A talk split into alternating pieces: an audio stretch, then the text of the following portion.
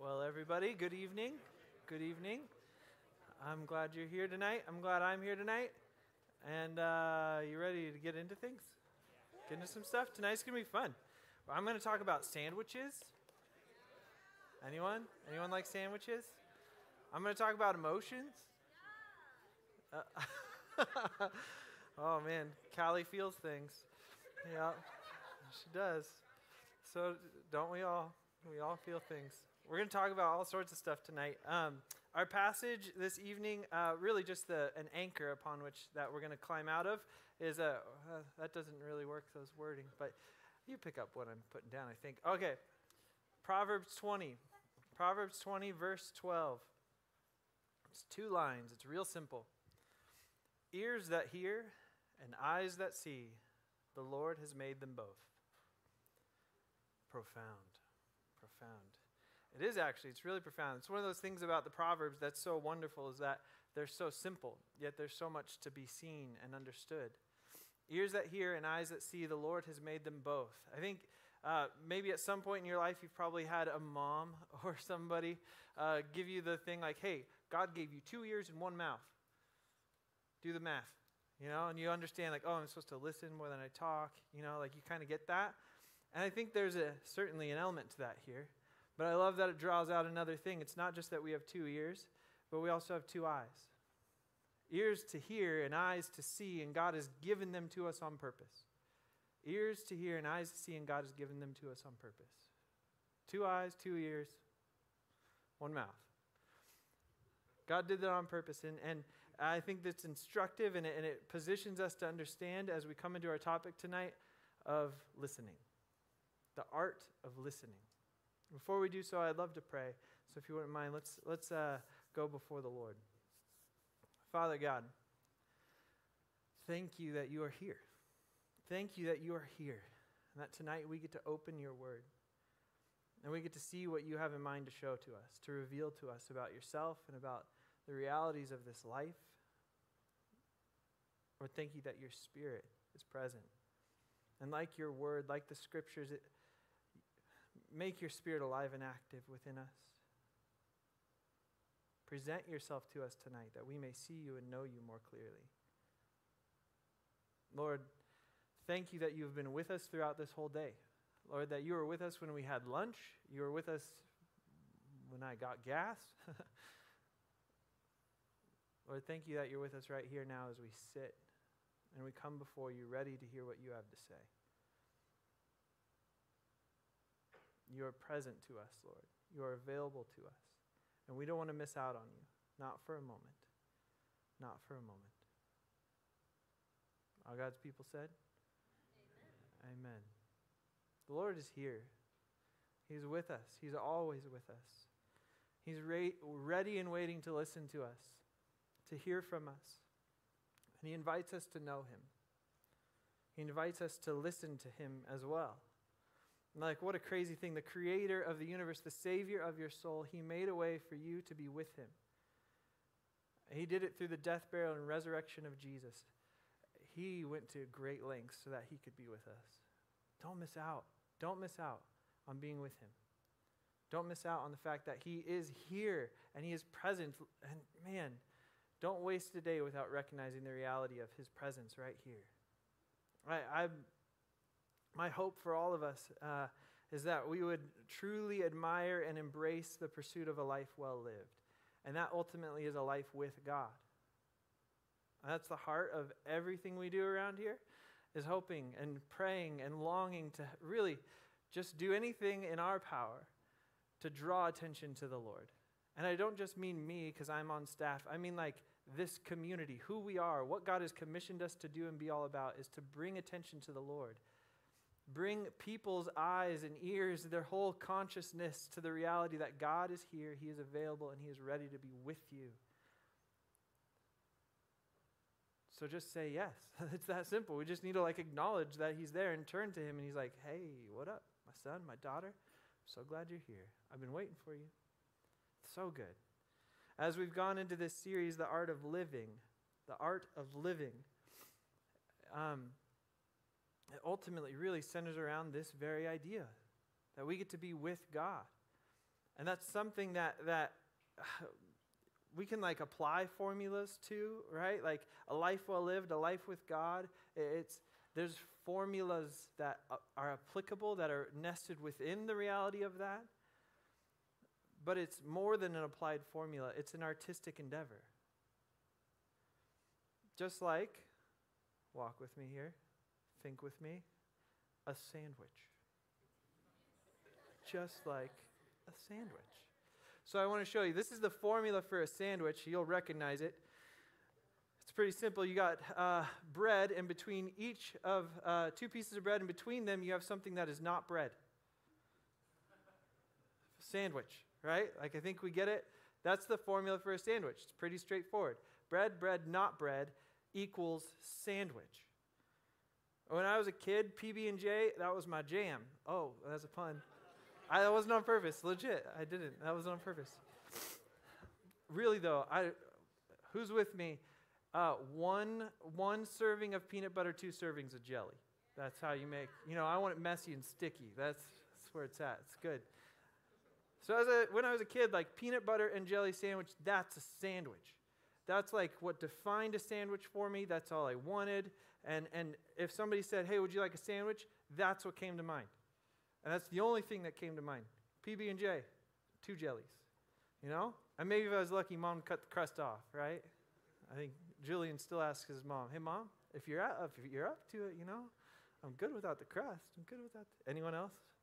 Anyone else? Yeah, no crust. Yeah, still good without the crust. Okay. So, peanut butter and jelly. It fits this formula, right? Bread, bread, something not bread in the middle. But so do all the rest of these. If you'll throw up the other photos. I love that. I sent so like the graphic, the guy who does the graphics, Anthony, who's amazing, amazing guy. I just sent him a bunch of pictures of sandwiches I thought looked good, and then and I was thinking just like put them up, but he put them like in the art gallery thing, and I'm like, this is a gallery I want to go to, but it needs to be like immersive, you know, experiential in every way. Like there's just little, you know, oh, oh, I'll go to the next. So good. I think we all recognize every single one of these fits the same formula of sandwich. Bread, bread, something in the middle that's not bread. They all fit that formula, and yet they're all entirely different. They all have their own unique take on that formula and what it looks like, and yet they all still fully qualify as sandwich. Fully qualify.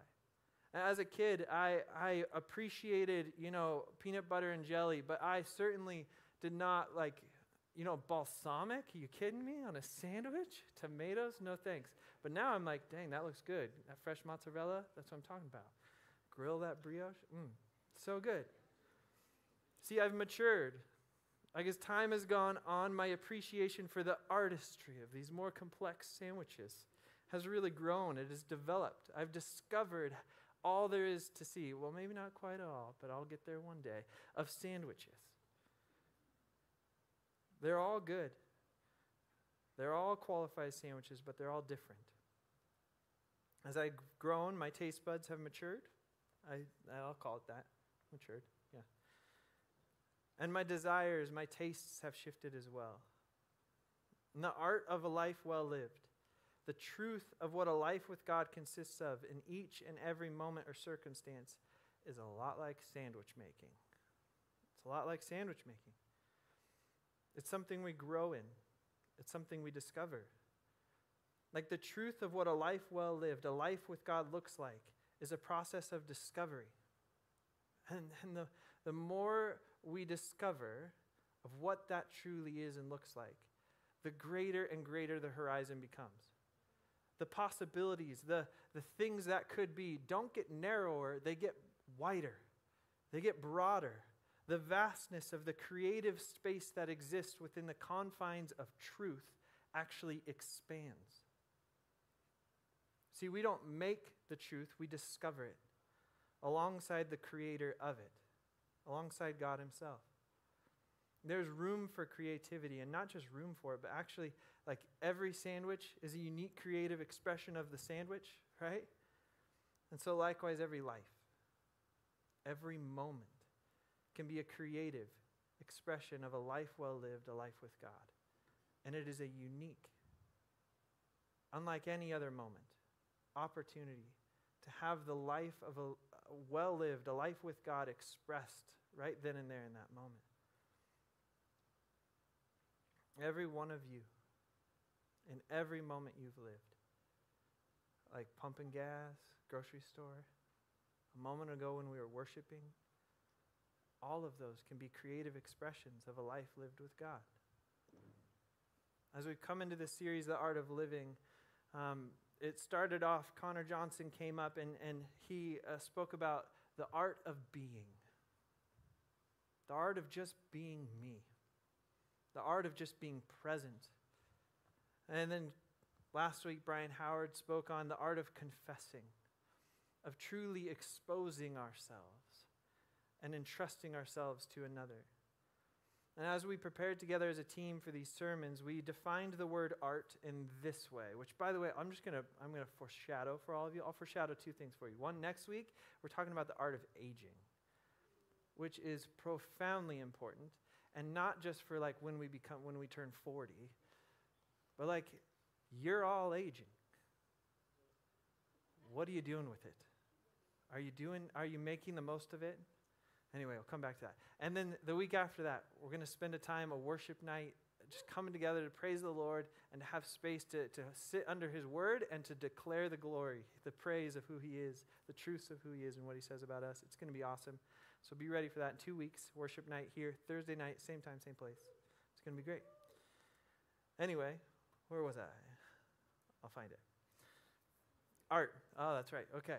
So, this is the definition of art that we worked off of, that we uh, thought about as we prepared for these things, and it's this the expression or application of human, creative skill, and imagination producing works to be appreciated, primarily for their beauty and emotional power. I'll read it again the expression or application of human creative skill and imagination that produces works to be appreciated primarily for their beauty and emotional power. I believe that God intends for your life to reflect this. That your life, that our lives would be an expression, an application of your divinely given creative skill and imagination, producing a life that is primarily appreciated for its beauty, for its glory unto the Lord, and its emotional power its effectiveness to touch the hearts of others. Like to exercise our divinely given creative skill and imagination, to, to live a life with God that is so distinguished by the glory of God that it radiates to others and changes them, it impacts them. Artful listening, our topic tonight, is an essential element in living a life like this. It's essential. So, as with all art, as with all art, listening is something to be mastered. I think of like Michelangelo, these greats, you know, the masters, the ones who seem to have perfected these skills. And you know what? Ultimately, they died, and I bet there's something, I bet there's many things that they still sought to master, that they hadn't, wet, hadn't yet gotten their full grip around to be able to, I know how to do it. I have mastered this art.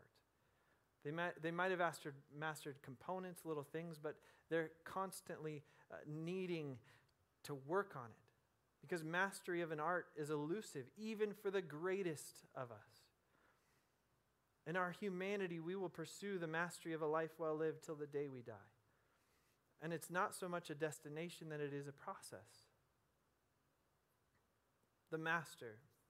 The true master is the one who can take whatever tools, whatever circumstances are presented to them, and make something magnificent from it every time.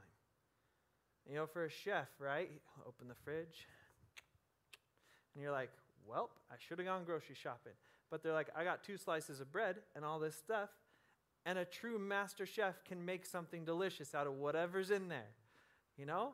They've got the skills, they know how to make it happen because they've mastered all of the aspects of the culinary art of sandwich making. They've nailed it. For the art of listening, as it is for the art of living, we look to the one who has mastered it. We study the greats, we study the greatest, the only one who is perfect. For Jesus, the master of this art of listening, we can enter, he can enter any circumstance. And whenever, whatever the tensions were, whatever the dynamics, uh, however he was feeling, like if he was tired, maybe a little grumpy, didn't matter. If he was hungry, he came into that, no matter the circumstances, no matter the situation. And in the midst of all of it, he could do beautiful things with it. He's the master of the art of seeking and knowing and understanding others. And as we say around here, we want to, to live and love like Jesus. We want to be like him. And so we study him.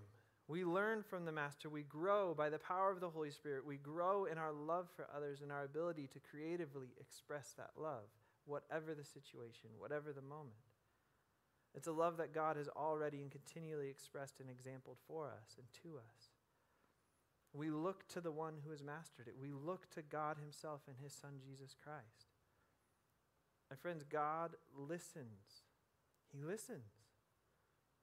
He is curious about you, and He seeks to understand you. God listens to us, He is curious about us, and He seeks to understand us. I think many of us need to truly believe and grasp the truth that is here. He listens, He desires to know you, He seeks you out. We see this in Genesis 21 and the boy Ishmael crying with his mother in the wilderness, and God sends an angel to comfort the woman, to comfort that mother. And the angel says, God has heard the boy's cry. Don't be afraid. We see it in 1 Samuel 1, and the Lord listens to the cry of Hannah, a broken-hearted wife. We see it in the reality that is expressed in Hebrews 4 that Jesus sits now at the right hand of the throne of God, listening to us and interceding for us before the Father. We see it in Revelation 5 and 8 that our prayers are like incense before God. It pleases Him when we come to Him. It's like a beautiful aroma for Him to hear from us. And of course, there's the Gospels themselves and all the accounts of Jesus, where He clearly demonstrates God's compassionate, listening heart. During His earthly ministry, He attracted multitudes, not merely by what He said, but equally by His willingness to listen. And after hearing the full message, he would respond with the appropriate word or touch. Like Jesus expressed the full meaning of listening because he could hear the full message. He could always respond appropriately. He could always respond appropriately. F- frequently, I think many of us meet people who don't listen and thus incorrectly respond or don't respond at all.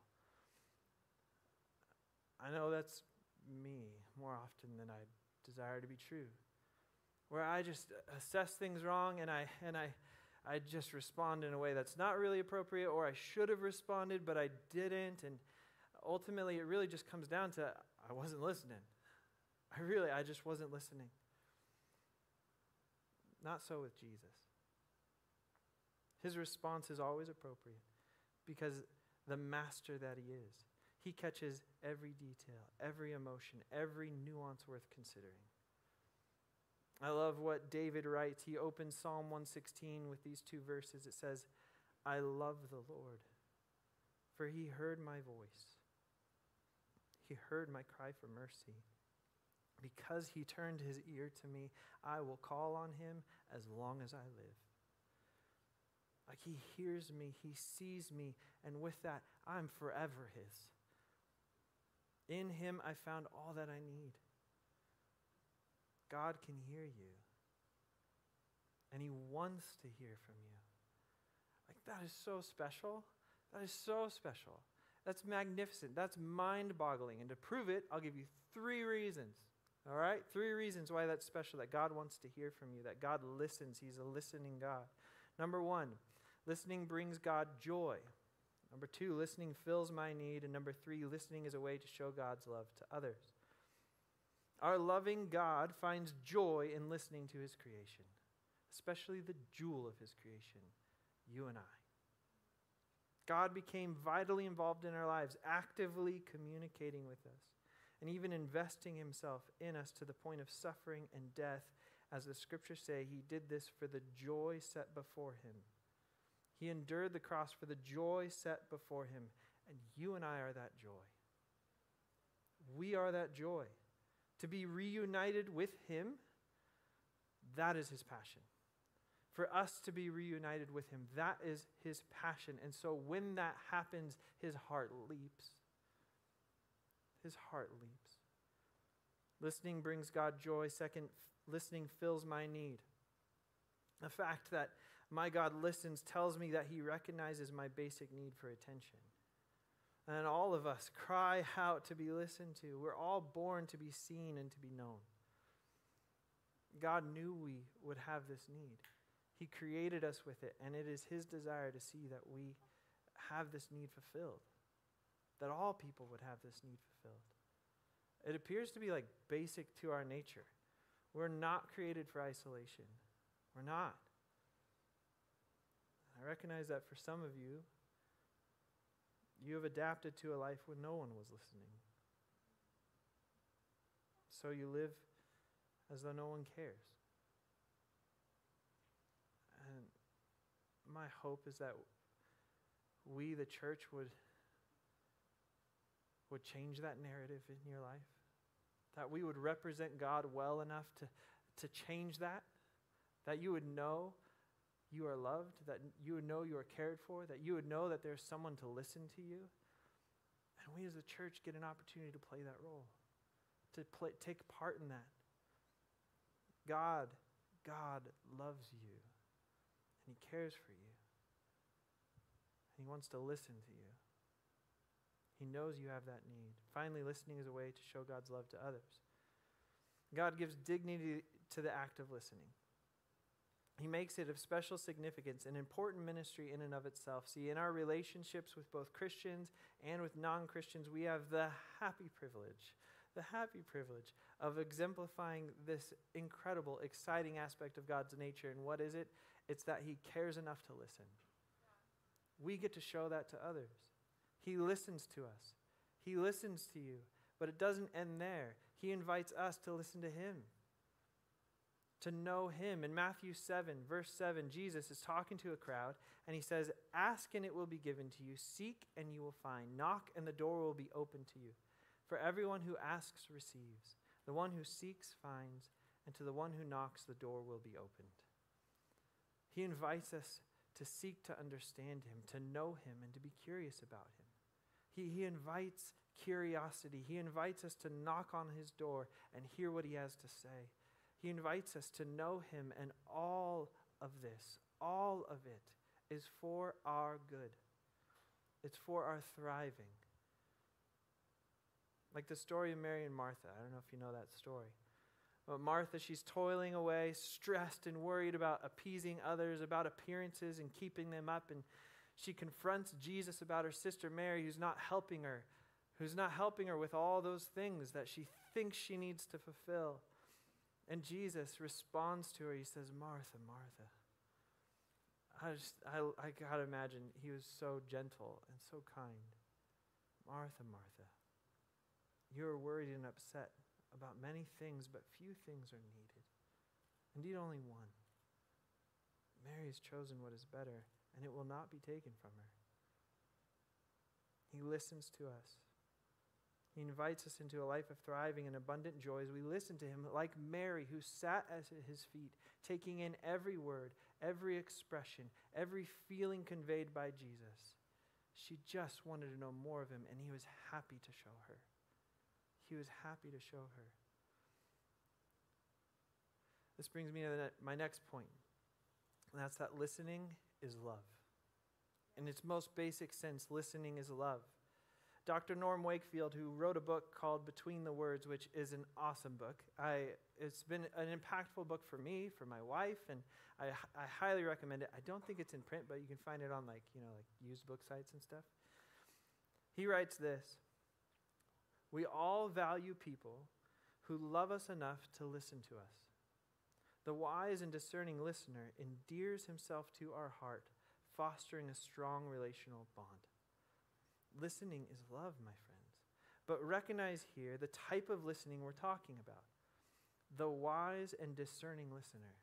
The wise and discerning listener. Wisdom and discernment is key to all of this, a key component because listening is so much more than hearing. In 1 Kings, we read the story of King Solomon. He's just become king of Israel. Uh, he's a young guy, and he seeks the Lord. He asks the Lord for one thing, one thing only to lead God's people. And the scriptures record it this way, and it's translated in the NIV like this Lord, give me an understanding heart so that I can govern your people well and know the difference between right and wrong. Most translations use the word understanding or discerning. An understanding heart or a discerning heart. And the Hebrew word here can mean that. It does mean that, discerning and understanding. But that word is actually derivative of its root, which in the Hebrew literally means listening. So you could translate it as some translations do like this Lord, give your servant a listening heart to provide wise and effective leadership. See, listening, understanding, discerning, as far as the Hebrew concerned is concerned, are synonyms. They're synonyms. Like the wisdom that King Solomon was given by God is actually a communal wisdom. It was actually a communal wisdom. God granted him the ability to listen with discernment and understanding. And Solomon knew that to govern well and justly, he would need to be a master listener. And this would be the stem upon which all of his wisdom would blossom and grow. As we've been talking about listening, as we continue to, uh, I'm not just referring to hearing the words people are saying. I think you get that. I think you get it. It goes so much, so much further beyond that. And, and this is where it gets into the realm of art. As we come into the discernment and the understanding piece, the artistic nature of listening expands a thousandfold. I like how Dr. Wakefield has tied, tied it all up, categorized it, kind of given uh, a model to the dynamics of a loving listener. This might not be from him, but it's really good. And he kind of breaks it down like this it's kind of like a ladder or a staircase with which you, you walk down into deeper and deeper understanding. And the first level is words. It's words. And this is simple, right? We use words to communicate. And, and at the core, to, to listen at this level is to just simply understand the words someone is saying. Like at play are like enunciation, it's, it's uh, accents, maybe something like that, but also in a, significant way, it's definitions. Definitions are, are a key component here. Uh, just this week, I think it was like two days ago, Sarah walked in the office and uh, we share an office. And she walked in. She's like, "Hey, how you doing?" And I was like, "Fine." And then Sarah proceeded to inquire as though something were wrong in my life, and ask questions as though something were wrong. We talked about it. We had a good laugh. but what came out is that the, the in her circle of girls, no matter the tone, if someone says fine, what they're actually saying is this. What they're actually saying is this. Fine means not great, so it must be bad. now, of course, my definition in that moment was this fine meant not bad and not great, so I'm fine. so we had to talk about it. we had to get clear. We had to get to a place to where we were truly understanding one another. And this is actually the most basic level of listening. Is understanding the words that people are using. What are the definitions they're using? This is the most basic level. But it can get a little tricky at times. The next level is nonverbal communication, and here we have facial expressions, body posture, tone, speed, volume, and I don't think any of this is new to you. I don't think any of maybe you haven't thought hard about it, but you're certainly aware of it. Like if, if somebody if somebody walks up if somebody walked up to me and was like, uh, you know, hey, how you doing? And I'm like, okay, I'm doing all right. That means one thing, and, and you're picking up on it. But if somebody comes to me and they were to say, hey, how you doing? And I was like, okay, I'm doing all right. That means something totally different. And I think you get that, right? Anybody anybody confused? You can raise your hand. It's okay. It's not embarrassing. Okay. Oh, okay. the tone, the facial expression, uh, the way we say things, you can use the same exact words, but it communicates something different. And we, we generally pick up on this. I think we generally get this. And it bleeds into the third level of listening, and that is meanings.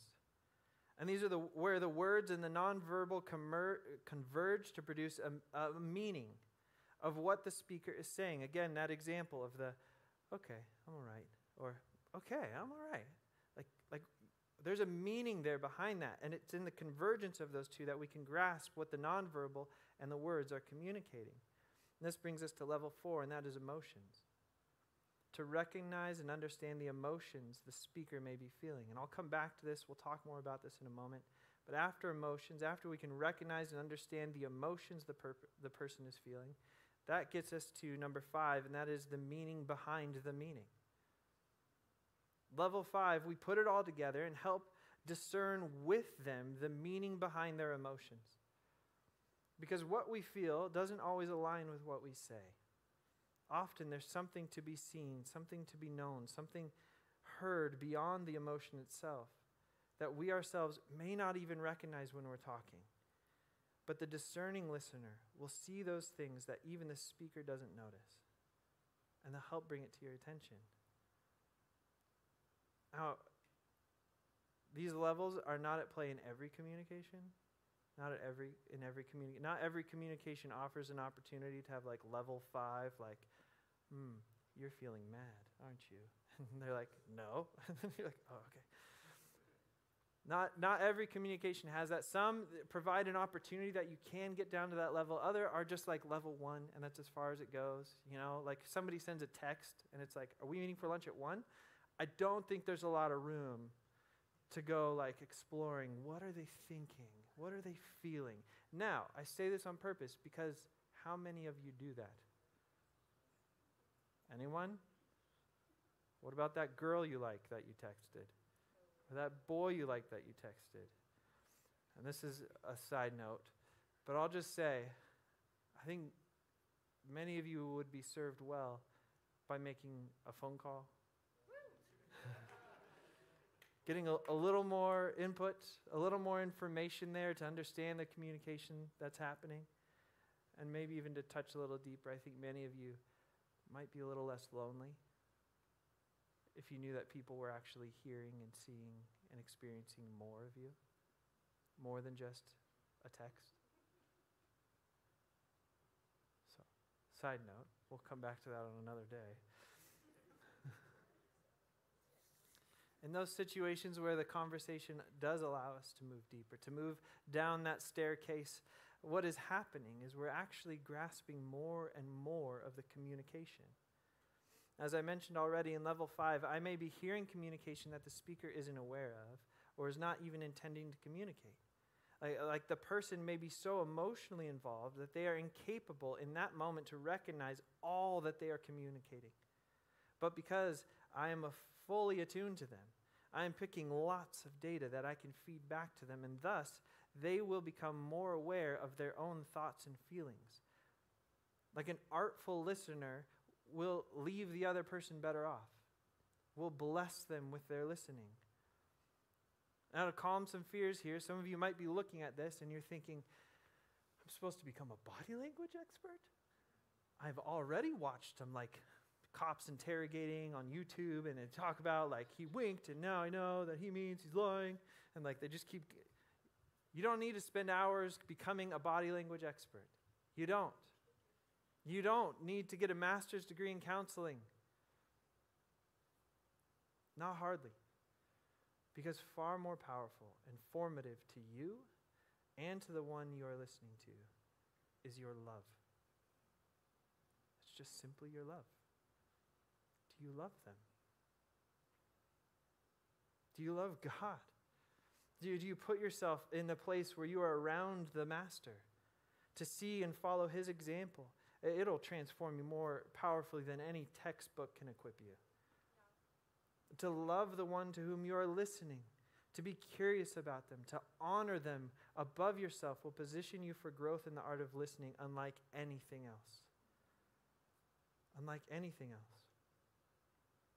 I think Philippians chapter 2 really exemplifies uh, the core of what's needed, the heart position that's needed to truly be an artful listener. And we're just going to look at verse 3 here, Philippians 2 3, and it says this Do nothing out of selfish ambition or vain conceit, but rather in humility value others above yourselves.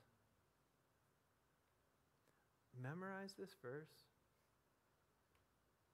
To embody this verse is an essential step in growing in the art of listening.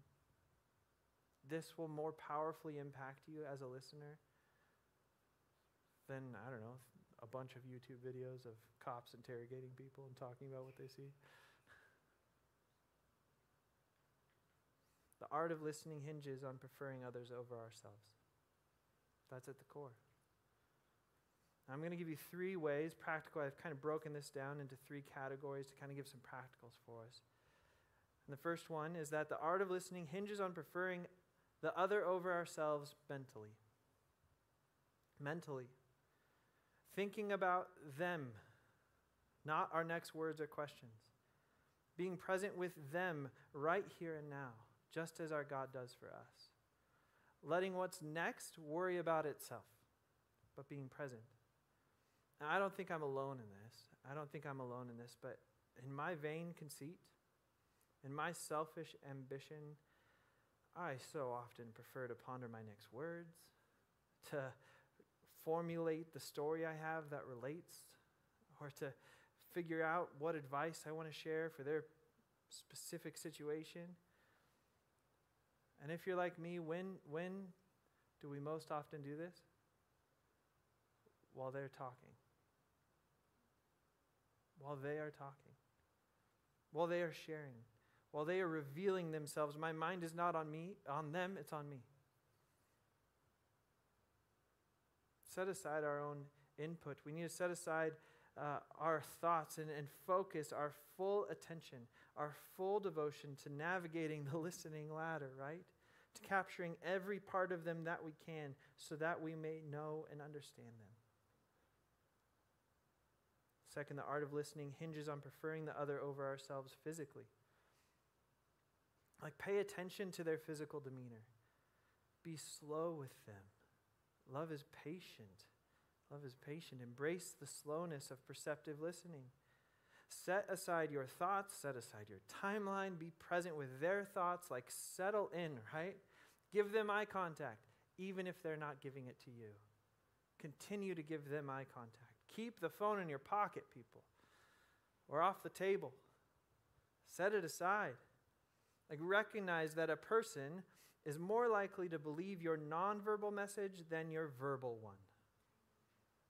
So, saying, I'm listening, it has value, but has significantly less weight than turning your body towards them.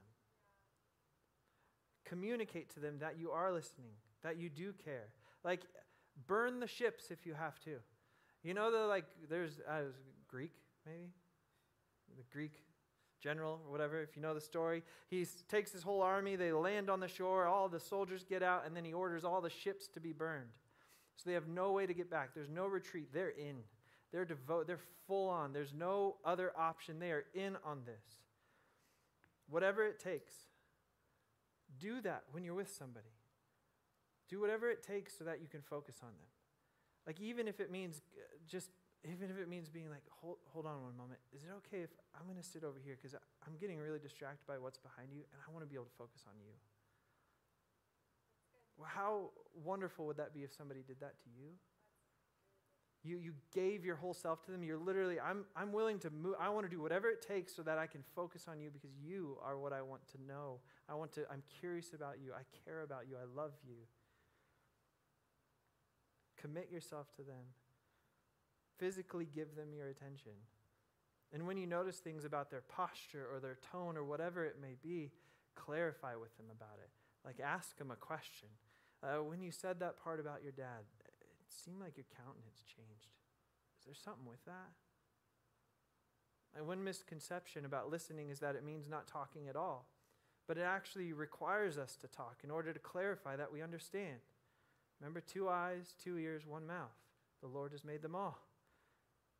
So proportionally use it. Ask clarifying questions when needed. Rephrase back to them what you thought you understood them to be saying. Do it sparingly, but do it when necessary. Like what, what I'm hearing you say is this. Is that right? Clarify so that you know you're understanding. You know what's the worst thing for listening? Assumptions. Move on from them, even in your texts, right? Ask a clarifying question if you need to. The tone in your text, it's words. Is there really that much of a tone? There's whatever tone you're reading into it. So clarify. If you're like, this was an angry text, it's like, well, I mean, well, maybe it could be. I guess the words do matter, you know. But so often we like just get all in this. You can ask clarifying questions, and that actually serves and loves people well. And finally, emotionally. We put others before ourselves emotionally. We seek to understand and recognize their emotions rather than bringing our emotions to the forefront. Philippians 2 In humility, value others above yourselves. I love what Karl Menninger says. He writes this, this is wonderful. Listening is a magnetic and strange thing, a creative force. The friend, the friends who listen to us are the ones we move toward, and we want to sit in their radius. When we are listened to, it creates us, makes us unfold and expand. Listening is a powerful tool for helping others. And our conversations, and you know this, are filled with emotions. Even if you deny it, it is. It's happening within you. They're filled with emotions. And some are obvious to the eye and ear, and others kind of leak their way out a little more subtly. And those can only be discerned more by heart and spirit than by mind. And it's our job to listen for these emotions and even draw them out with when possible. Because in order to actually empathize with others, there must be clarity about what they are feeling. I'll say that again. In order to empathize with others, there must be clarity about what they are feeling. When we listen for feelings, we frequently help others get in touch with their own emotions, helping the speaker even ventilate emotions that are causing problems. Because emotions often, they're like a balloon. You just keep blowing and it gets bigger and bigger, and the pressure, and it's, oh, it's going to burst. And, that, and that's you. like, it's you. I think some of you have been there. I was there last week. And I went to the Lord, and man, He listened. It was wonderful. Help me. Right? Like taking out feelings, talking out feelings of anger with a compassionate listener often helps us reduce the intensity of it and then frees us frees us to work on constructive solutions with the speaker. Or, or when I express my anxiety or my fear to someone who doesn't laugh at me or immediately preach a sermon, uh, it can enable me to process those emotions in a beneficial manner. Now, that doesn't mean we don't speak the truth. That doesn't mean we don't provide counsel. Surely we do. But this is one of the art parts of the whole thing. There's an artistic, creative, imaginative aspect to this. We must navigate each conversation with love. Philippians 2 be patient with them. Two eyes, two ears, one mouth. Focus on them, not on your solutions. Because as you do, the solution, the advice that they actually need will become clearer, and it may reveal itself to be entirely different than your initial assumptions. The art of listening, it hinges on preferring the other over ourselves. Uh, brings to the final point. Band, you guys can make your way up. And that's this that artful listening flows from security. It flows from security. Listening provides security, but also it flows freely when we are secure. In my being known and heard by God, I'm not as anxious for others to hear me. I'm freer to love others and focus on them because I am loved and seen and known so wonderfully by Him. He listens to us and He has beautiful things to show us if only we would listen to Him. We would come to Him like Mary, who sat at His feet, taking in every word, every expression, every feeling conveyed by Jesus. If we are to develop in this art of listening, we must ourselves be shaped and taught by the master of it, by Jesus himself. We bring ourselves to him and invite him to reveal himself to us. We're like little children learning to write. The teacher takes his hand and places it over the child's holding the pencil, and then guides them in the motions of each mark until they know them and can freely exercise the fullness of their expressions and letters and words and eventually sentences and even paragraphs.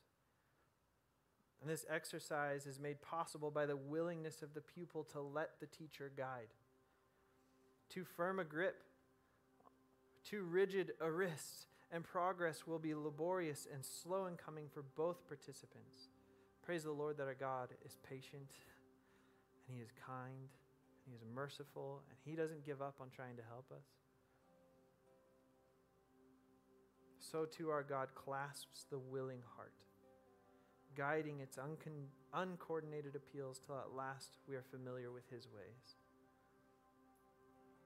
What we're going to do now is we're going to take a, a minute, maybe two, and we're going to do this right here and now. Let's go to the Lord and listen to Him, be secured by Him, so that we can then go and listen to others. Like maybe you need to be heard by Him tonight. Maybe you need to be heard by Him. And so it's take this moment to share with Him, to tell Him what's on your heart. He wants to know it. Or maybe you've talked enough and it's time for you to listen to Him, to hear what is on His heart. Use this time to listen. As the band plays, they're going to provide a little space for us. And I invite you, if you need to, close your eyes. Physically posture yourself so you can focus on Him and give Him your attention. Be patient. Be patient. Love is patient. And when needed, if, if needed to bring your mind back to the heart posture that is reflected by these words, do so. I have called, Lord, and you have heard me. I am eager now to know you. What is on your mind? Holy Spirit, I ask that you would reveal yourself in your time and your way. Lord, reveal yourself.